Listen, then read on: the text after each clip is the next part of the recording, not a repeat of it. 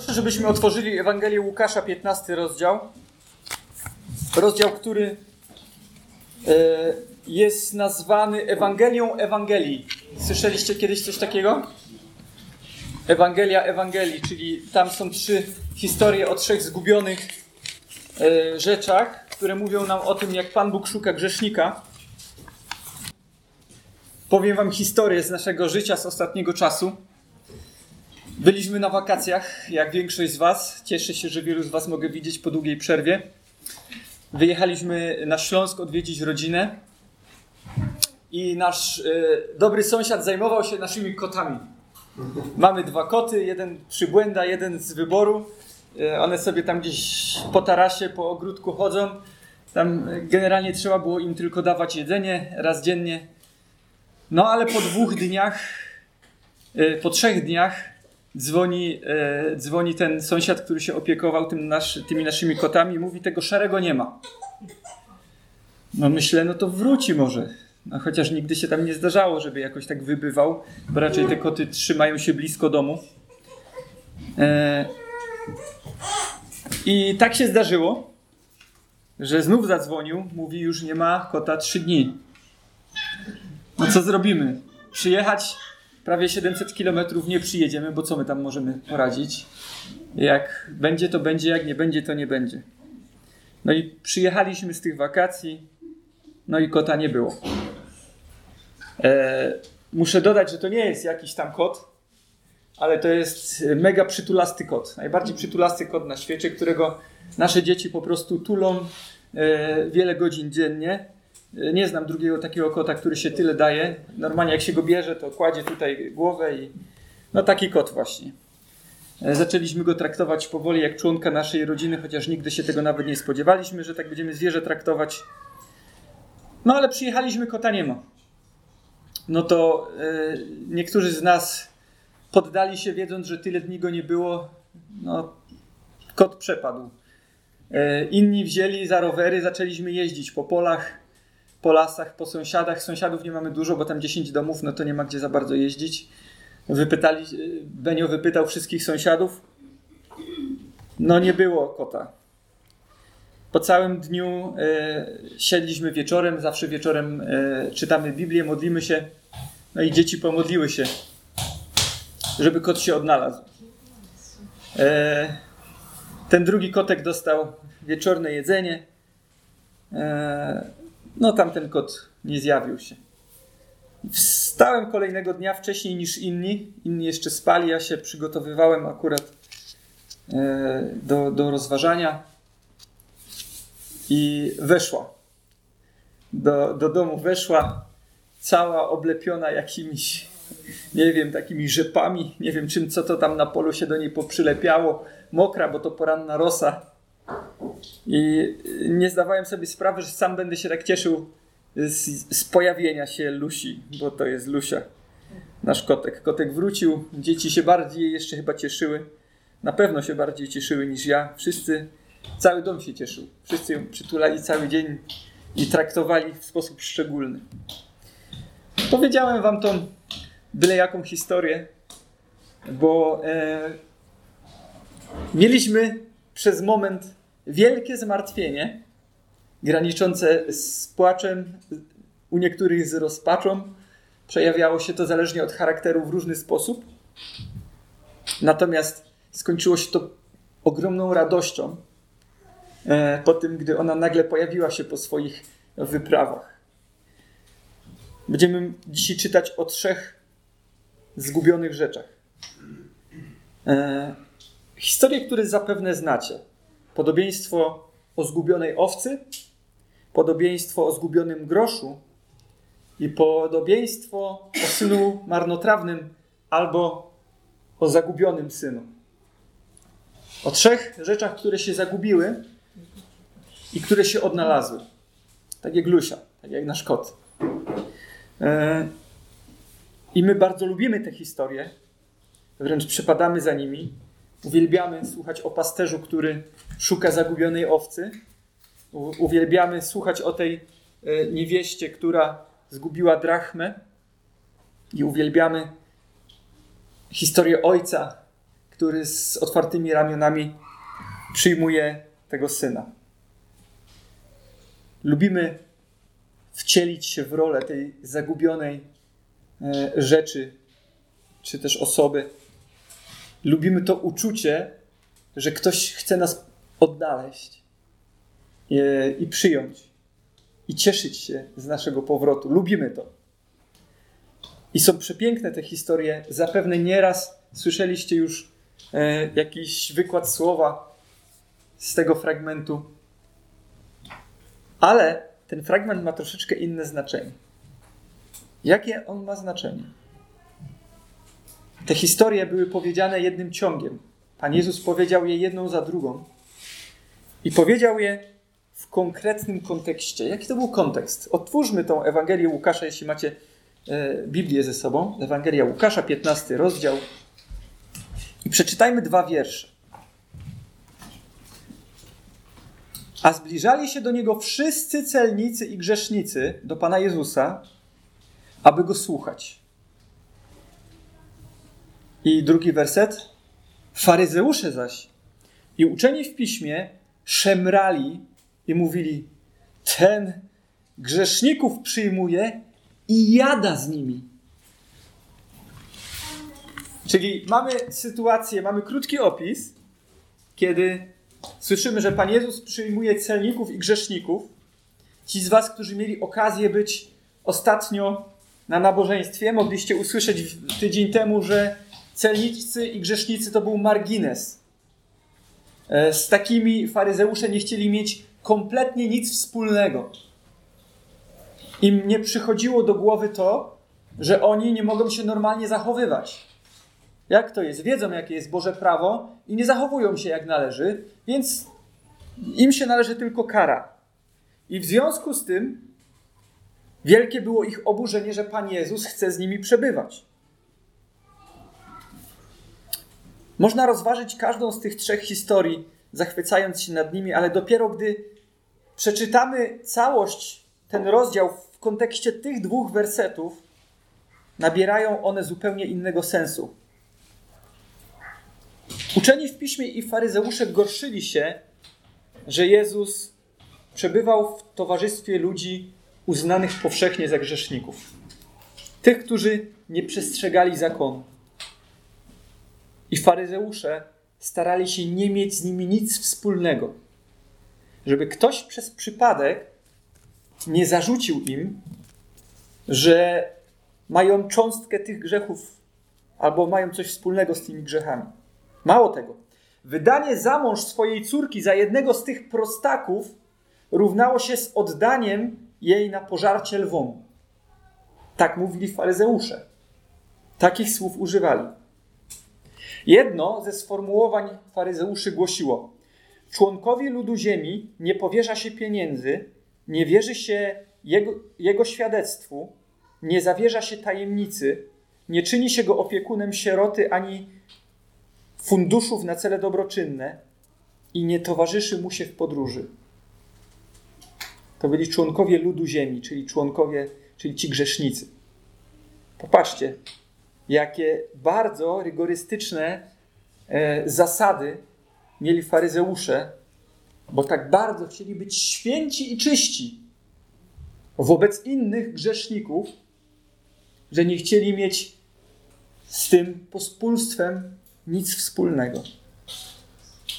Faryzeusz nie mógł być gościem takiego człowieka, a również nie mógł gościć jego w swoim domu. Stąd oburzenie faryzeuszy i uczonych w piśmie. Ten grzeszników przyjmuje i jada z nimi.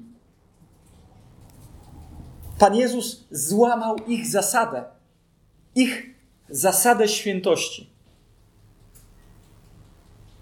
Nie powinien również taki człowiek, na ile to było możliwe, mieć jakichkolwiek kontaktów handlowych z takim grzesznikiem. Faryzeusze mieli drobiazgowe przepisy. Pamiętacie? Dziesięcina z mięty i z kopru? Z takich drobnych rzeczy. Dlatego faryzeusze i uczeni w piśmie byli do głębi wstrząśnięci tym, że Jezus poruszał się w towarzystwie grzeszników. No jak ty, który głosisz świętość, przebywasz z tym motłochem? Pewnie by powiedzieli. Przecież kontakty z nimi groziły zanieczyszczeniem rytualnym. Zbawienie w ich rozumieniu, tych najświętszych, polegało na zupełnym unicestwieniu grzesznika. Pamiętacie, jak mówiliśmy o zbożach w zeszłym tygodniu? Pan Jezus widział żniwo, a oni chcieli to spalić, jak najszybciej się pozbyć, żeby to im uciekło sprzed oczu, żeby mieć sprawę załatwioną, żeby mieć z głowy. Tak więc musimy w kontekście tych dwóch wersetów rozważać te trzy przypowieści. Pozwólcie, że je teraz przeczytam. 15 rozdział od trzeciego wiersza.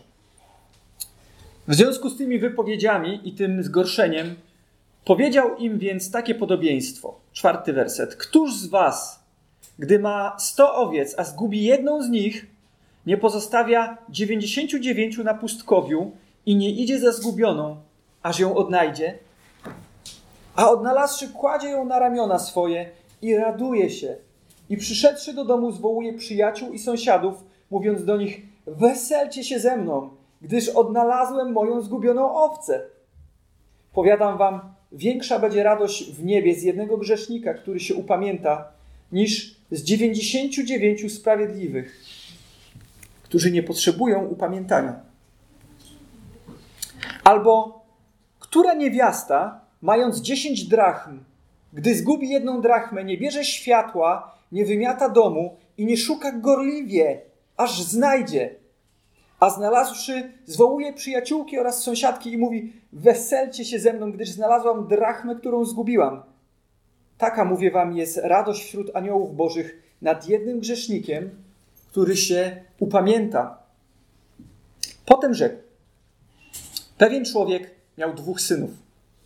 I rzekł młodszy z nich ojcu: Ojcze, daj mi część majątności, która na mnie przypada. Wtedy ten rozdzielił im majątność. A po niewielu dniach młodszy syn zabrał wszystko i odjechał do dalekiego kraju. I tam roztrwonił swój majątek, prowadząc rozwiązłe życie. A gdy wydał wszystko, nastał wielki głód w owym kraju i on zaczął cierpieć niedostatek. Poszedł więc i przystał do jednego z obywateli owego kraju, a ten wysłał go do swej posiadłości wiejskiej, aby pasł świnie. I pragnął napełnić brzuch swój omłotem, którym karmiły się świnie, lecz nikt mu nie dawał.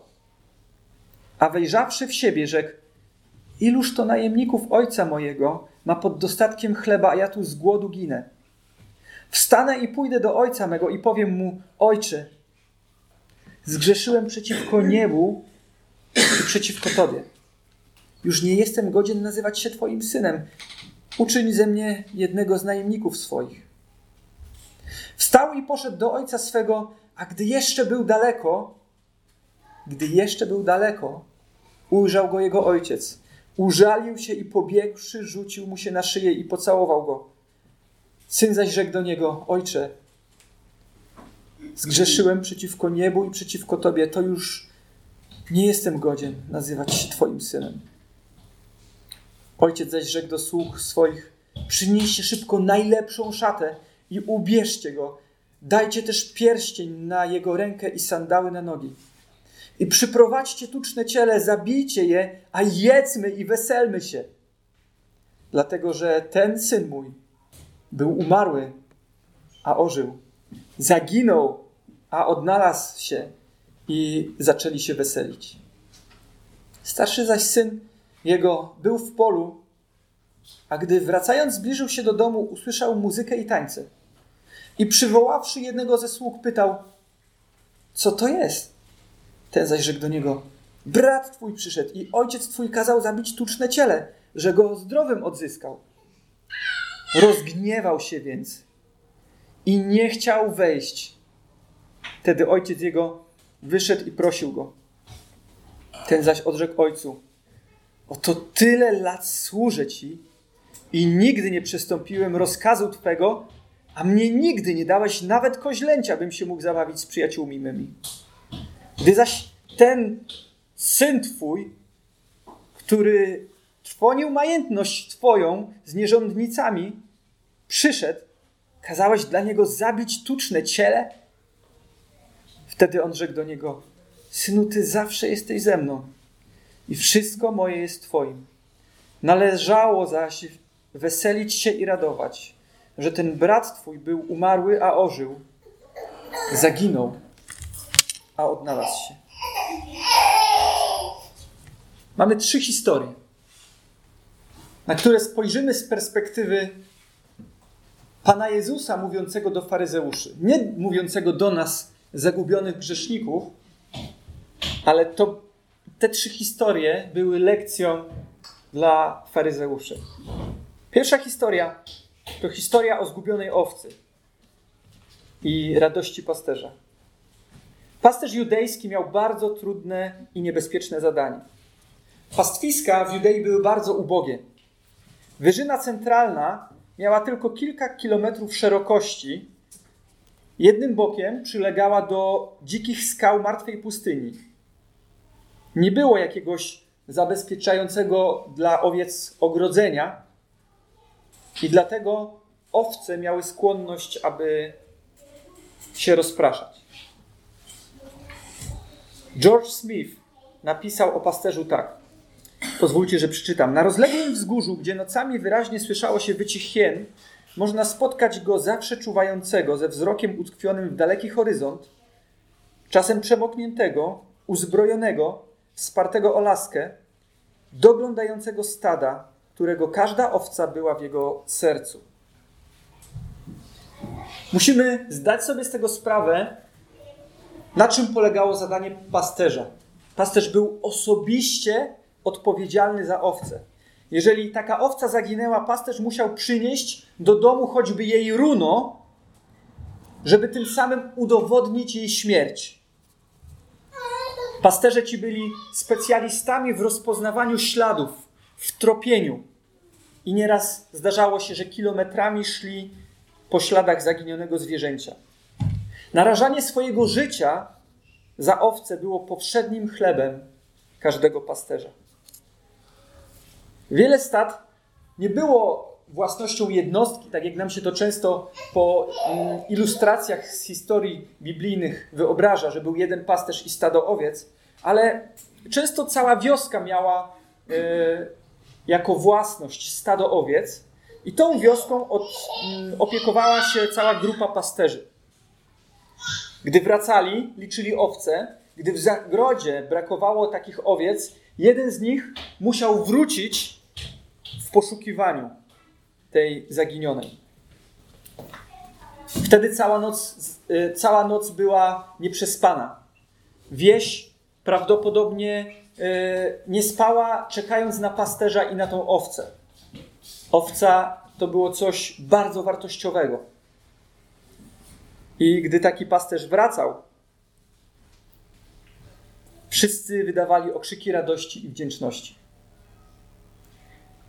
Pan Jezus podaje historię, podobieństwo, które jest bardzo czytelne i jasne dla słuchających.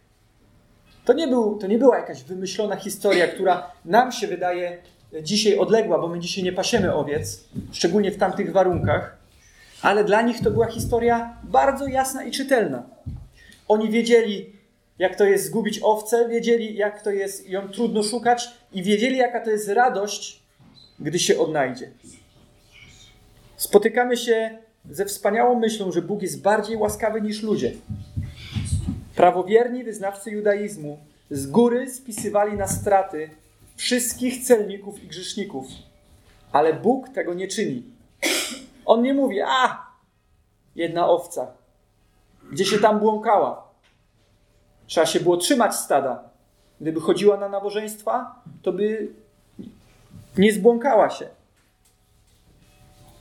Ludzie religijni mają tendencję, żeby oceniać innych, osądzać i szczególnie mówić, jakie są powody różnych rzeczy, które dzieją się w ich życiu.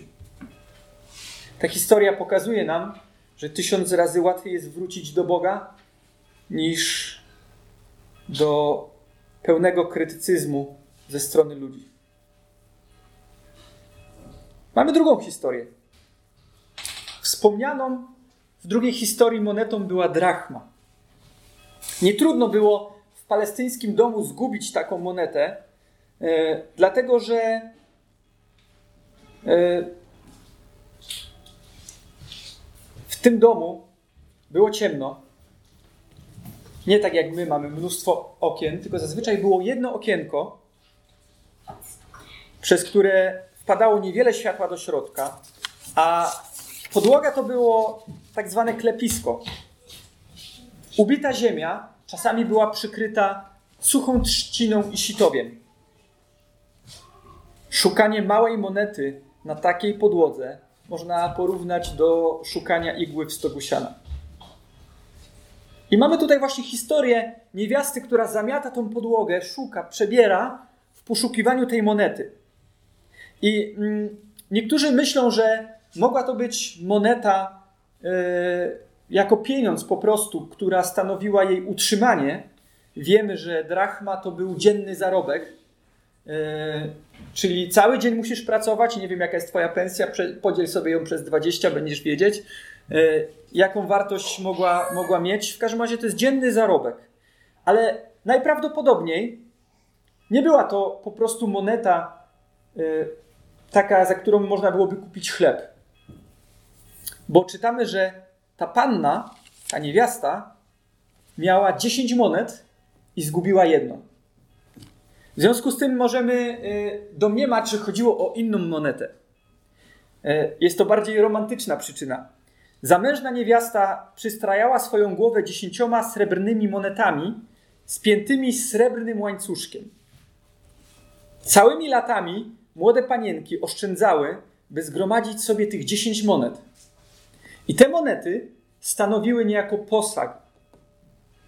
Monety te były osobistą własnością i były na tyle cenne, że nie można było ich dać ani pod zastaw, ani się zadłużyć. Czyli do Lombardu by ciebie nie przyjęli z tymi monetami. Może właśnie chodzi o jedną z takich monet. Niewiasta zgubiła i dlatego szukała jej tak, jak szuka się obrączki. Zdarzyło wam się? Ja nie noszę obrączki. Wiecie czemu? Jak y, zamawialiśmy obrączki z Nadią, było bardzo upalne lato. Ja też wtedy pracowałem fizycznie, a gdy ja pracuję fizycznie, to mi puchną ręce.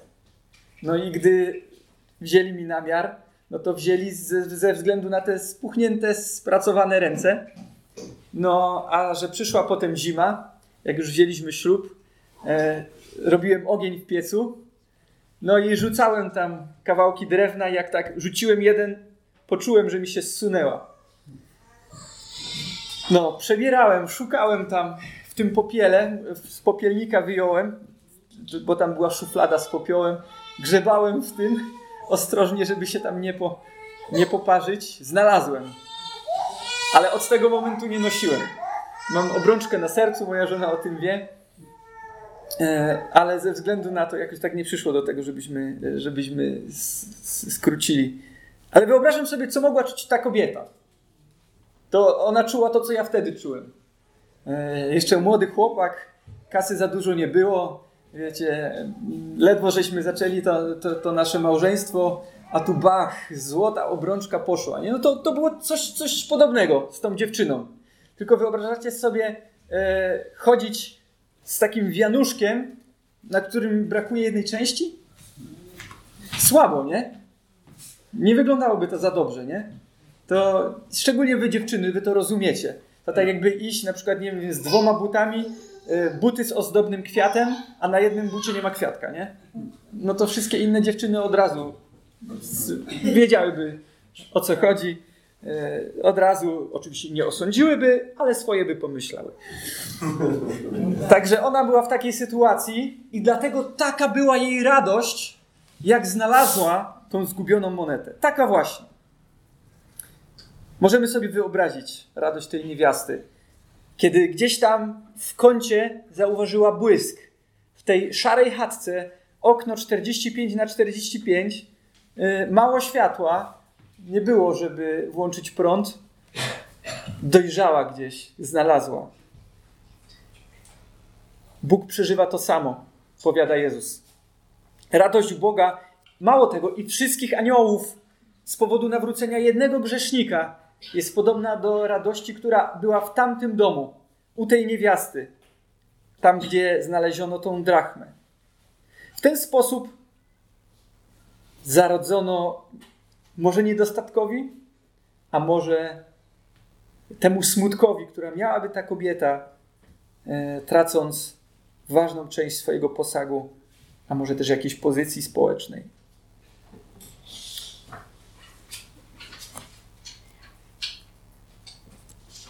Żaden z faryzeuszy nie wyobrażał sobie takim Boga.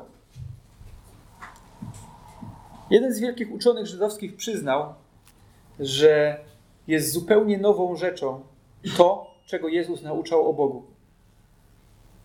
Jako o Bogu szukającym ludzi. Żyd zgadzał się z tym, że człowiek przez samo poświęcenie i przez modlitwę mógł uzyskać miłosierdzie Boże. I tak wielu w naszym kraju dzisiaj też myśli.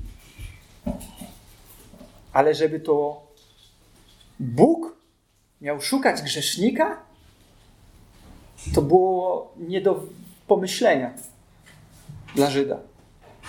Bóg szukający grzeszników. Wierzymy w poszukującą miłość Bożą, ponieważ została ona wcielona w osobie Jezusa Chrystusa, Syna Bożego, który przyszedł po co? Aby szukać i zbawić to, co zginęło. Jezus przyszedł, aby szukać i zbawić to, co zginęło. I mamy trzecią historię, którą mówi Pan Jezus do tych świętych, w cudzysłowie ludzi, do tych świętoszków, do tych szalenie religijnych, ale pozbawionych relacji z Chrystusem ludzi. Jest to opowieść o synu marnotrawnym. Tak ją nazwali tłumacze, ale nazwali ją błędnie. Nie jest to historia o synu marnotrawnym. Jest to historia o miłującym ojcu. To on jest główną postacią tej historii. Prawo żydowskie nie dawało ojcu swobodnej możliwości decydowania odnośnie swojego majątku. Starszy syn zawsze musiał otrzymać dwa razy więcej niż pozostali synowie. Jeśli było dwóch synów, jak w tej sytuacji, dzielimy majątek na trzy. Starszy dostawał dwie trzecie, młodszy jedną trzecią. I przychodzi syn i mówi: Daj mi część, która przypada na mnie. Wiemy, jesteście znawcami słowa, wiecie co to oznaczało. To, to było coś tego typu: Wolałbym, żebyś już umarł, daj mi co do mnie należy. Także nie pytajcie nigdy taty, mamy czy testament już spisali, przynajmniej w taki sposób.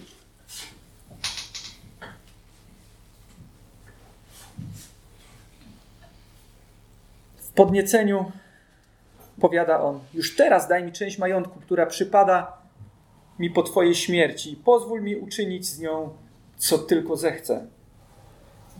Popatrzcie, ojciec nie starał się przekonać tego młodzieńca. On wiedział, że jeżeli jego syn ma się czegoś nauczyć, to musi przejść ciężką drogę życia.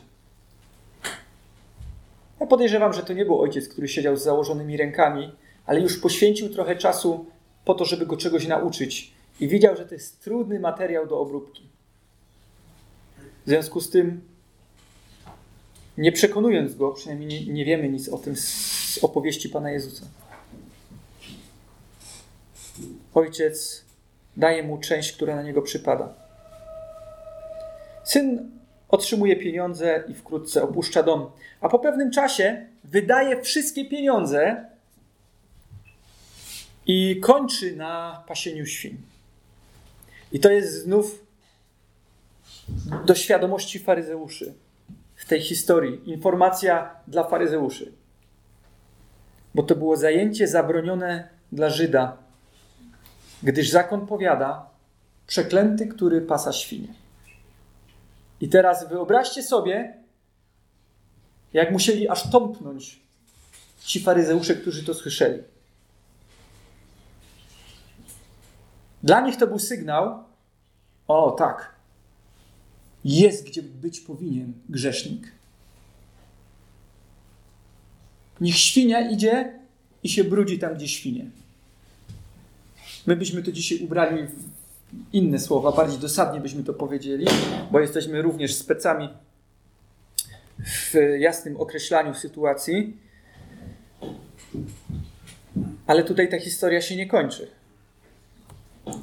Jezus bez wątpienia nie wierzył w całkowitą deprawację człowieka, nie wierzył, że przez poniżenie i potępienie człowieka można uwielbiać Boga. W zasadzie człowiek nie był sobą do momentu powrotu do Boga. Pan Jezus cały czas patrzy na grzesznika jak na ofiary, a nie jak na e, kogoś winnego. Dlatego Pan Jezus, wisząc na krzyżu, modlił się do Ojca: Ojcze, wybacz im, bo nie wiedzą, co czynią. Komu? Wiecie komu? Tym, co wbijali gwoździe w jego ciało. Tym, co go tak potraktowali. Ojciec się. Pan Jezus modlił się do Ojca, mówił: Ojcze, wybacz im, bo nie wiedzą, co czynią. I Pan Jezus patrzy na takiego zagubionego człowieka, takiego ubrudzonego grzechem i widzi w nim ofiarę. Widzi, że nigdy nie jest za późno, żeby powrócić do Boga. Pamiętaj o tym, bracie i siostro. Drogi słuchaczu, nigdy nie jest za późno, żeby powrócić do Boga. Faryzeusze i ludzie religijni są w stanie ustalać pewne ramy, że jak już zrobisz to, to ja z tobą już nie gadam. Albo jak zrobisz tamto, to już się nawet nie przywitam. Albo jak zrobisz jeszcze co innego, to już kompletnie chłopie zapomnij, że się będziemy kumplować.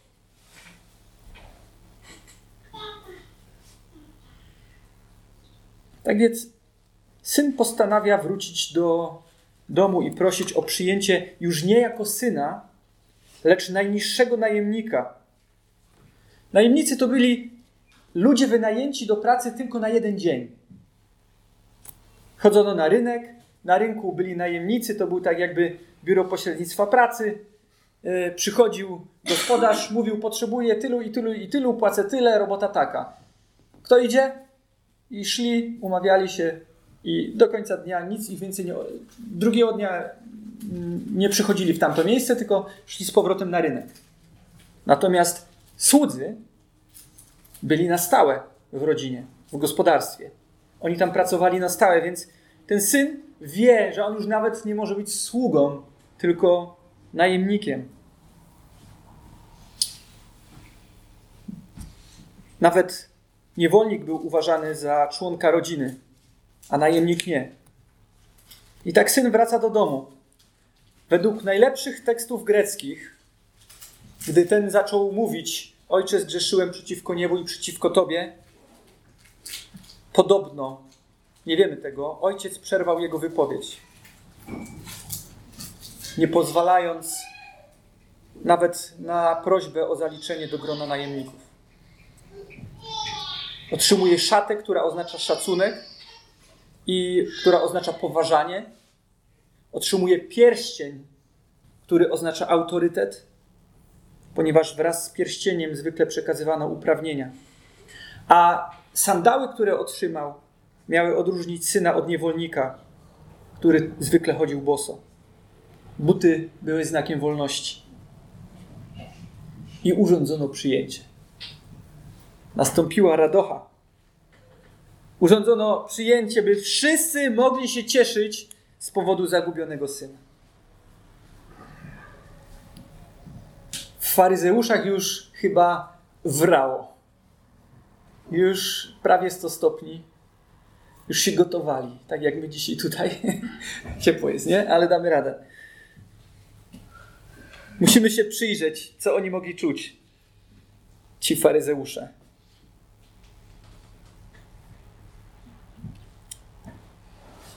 Wiele się mówi o przebaczeniu Bożym.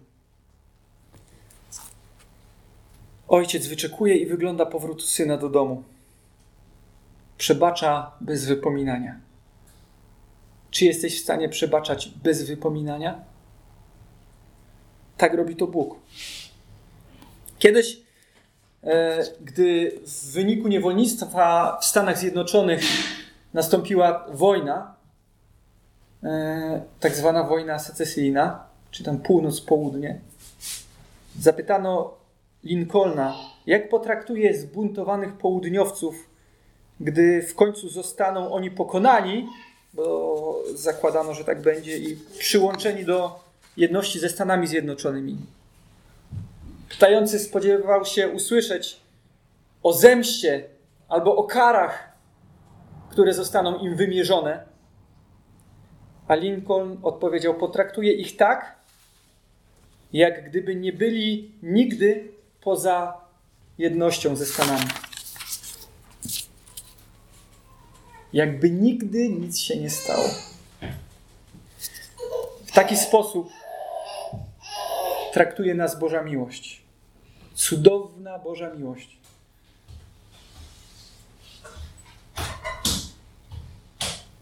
To nie jest koniec przypowieści o synu,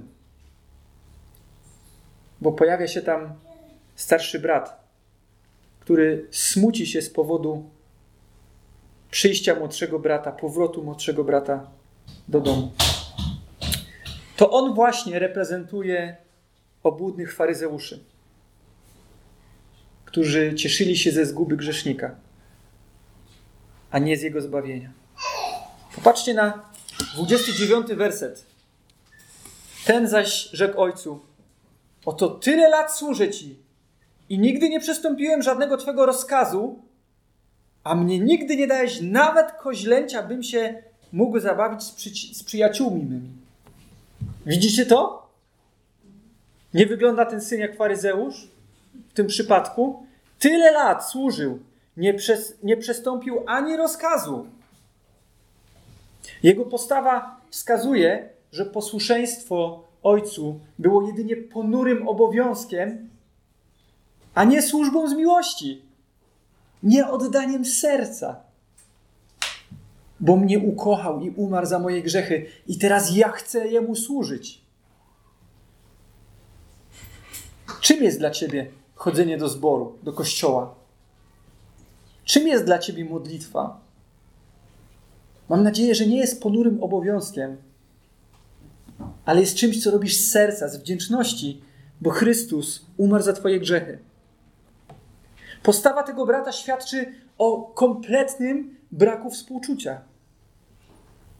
O marnotrawnym nie mówi jako o swoim bracie, lecz mówi Twój syn. On nie chce mieć z nim nic wspólnego. Był tego rodzaju człowiekiem, który woli odepchnąć tonącego od brzegu, niż podać mu rękę. Jego postawa jest okropna.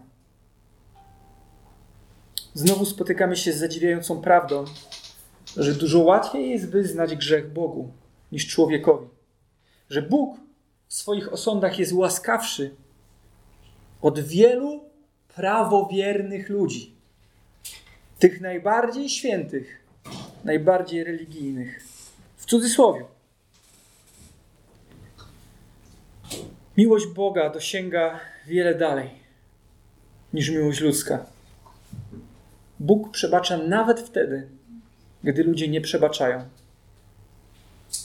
W obliczu takiej miłości jesteśmy pełni podziwu i uwielbienia dla naszego Pana i Boga. Podsumujmy. Mamy trzy podobieństwa. Te trzy podobieństwa nie są trzema sposobami opowiedzenia o tym samym. Istnieją pewne różnice. Owca zgubiła, zgubiła się przez własną głupotę. Owce są głupie.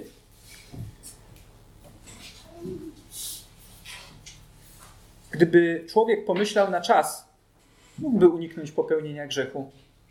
Ale my bywamy jak owce. Grosz zgubił się, bo się zgubił. Nie z własnej winy. Wielu schodzi na bezdroża pod wpływem innych, a Bóg nie przepuści temu, który prowadzi innego do grzechu, ale tutaj po prostu grosz się zgubił. Syn zaś zgubił się świadomie. Grubiańsko odwrócił się plecami do ojca. Podjął decyzję, by się zgubić. Oczywiście nie myślał tego na, na początku, ale krok po kroku. Pan Jezus chciał pokazać faryzeuszom, że miłość Boża jest w stanie pokonać głupotę człowieka, pokusę zwodniczych głosów, a nawet świadomy bunt serca. Nie bądźmy jak faryzeusze. Okazujmy miłość tak, jak nam okazał ją Bóg. Bądźmy wyrozumiali dla innych. Nie pochwalajmy grzechu. Nie zrozumcie mnie źle. Nie pochwalajmy tego, gdy ktoś błądzi. Ale nie postępujmy jak faryzeusze, którzy najchętniej pozbyliby się grzesznika i nie mieli z nim nic wspólnego. Postępujmy jak ojciec, który przyjmuje z otwartymi ramionami, bez wypominania z całą swoją miłością, z całą swoją przeogromną miłością. Powstańmy. Zakończę modlitwą.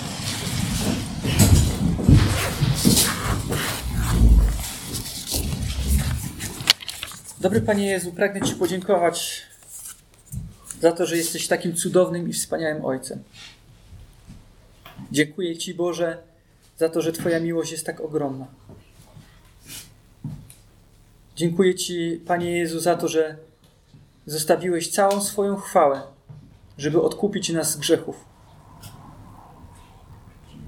Panie, my nie byliśmy w stanie przestrzegać tego surowego prawa, tych zakazów i nakazów. Wedle tego prawa sam wydałeś względem nas osąd, że wszyscy zgrzeszyli i brak im chwały Bożej. I dziękuję Ci za to, że możemy być usprawiedliwieni z łaski Twojej za darmo. Chociaż tak wiele Ciebie to kosztowało. Pozwól, Panie, byśmy nie chcieli tej łaski zatrzymywać tylko dla siebie, ale byśmy chcieli tą łaskę mieć dla każdego grzesznika, tak jak Ty ją masz dla każdego grzesznika, który chce się upamiętać i przyjść i wyznać grzechy. Panie, chroń nas, żebyśmy nie byli jak ludzie religijni, którzy źle traktują innych, ale by zawsze mogli przyjść do nas, tak jak ten syn miał odwagę przyjść do swojego ojca. Żeby ludzie nie myśleli o nas, że będą, że jedyne na co, czego mogą od nas oczekiwać, to potępienie i osąd. Ale żebyśmy zawsze chcieli mieć dla nich łaskę i kolejną szansę. Panie Boże, pobłogosław Twoje słowo. Niech ono zmienia nasze życie dla Twojej chwały. Amen.